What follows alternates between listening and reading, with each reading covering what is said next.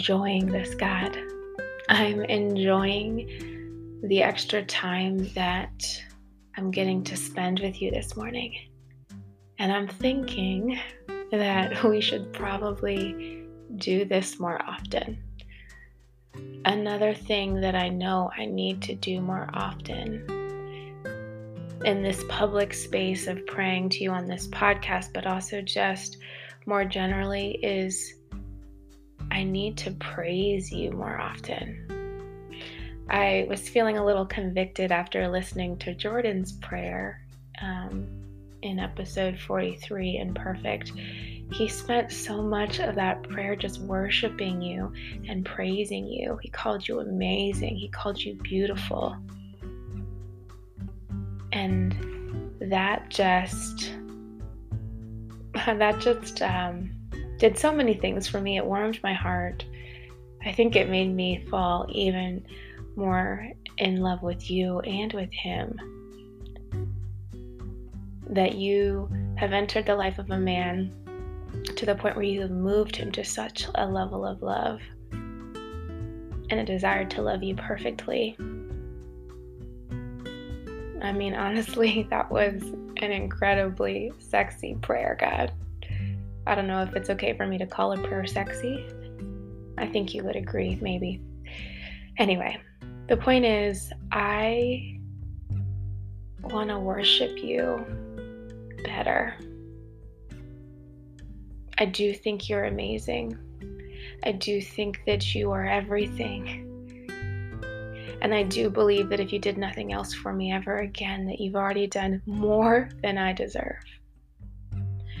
This morning I was worshiping to the song You Waited by Travis Greene. And one of the lines in the hook, I don't know, I don't know music terms, but it goes, Where would I be if you left me?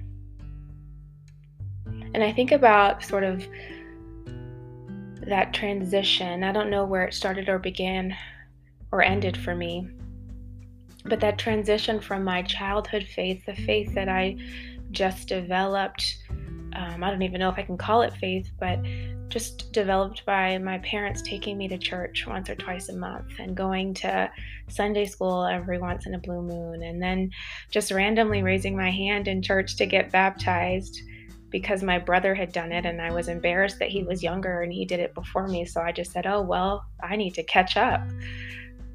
I don't know where I transitioned from that to the place that I'm in now, where I just at the very least have this understanding that there is so much more to you. There's so much that you want for me in my life. And that I need you more than I realized I needed you then. I know it definitely was not in college, God. I think it was actually not until I moved to Houston in 2017. But anyway, um, you kept me even when I got into some troubling situations before I really knew you, before I made that transition to really understanding who you are. I mean, God, you you kept me through when ooh, I don't even know how to talk about it. What I can say is that I could have been I could have had a teenage pregnancy.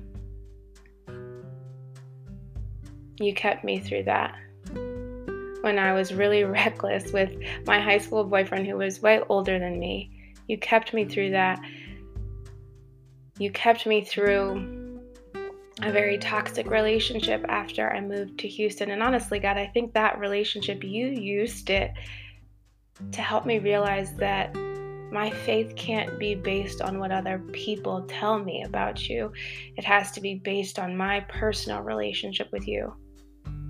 But I was so dependent on that man to tell me who you were that I was, I don't know, in this state of spiritual laziness until you you nudged me, you waited for me. I could have married that man and been in a horribly abusive relationship, stuck. But you waited and you kept me and you gave me the courage to leave. I don't know why you waited. I don't know why you care about me so much, but I'm so grateful. God, you are. I sometimes struggle to find the words. And maybe that's part of why I don't praise you. Maybe that's part of why I just I just jump in to whatever is on my heart, whatever I need, whatever I'm feeling, whatever I am seeking from you. Maybe that's why because I just don't know the words to say or maybe it's just because we have gotten too familiar. You know like when I don't know, like some people you text and they expect you to say good morning and start with the pleasantries first. And then some people, God, you can just text. Like my best friend Olivia, she doesn't need a good morning from me. She, she we can just jump right in.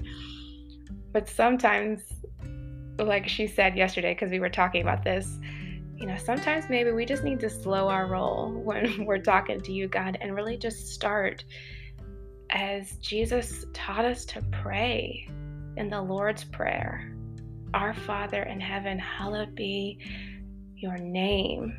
Your name, God. Your name is the name above all name. Your name has so much power. You are almighty. Almighty, you are God. You are the Alpha and the Omega.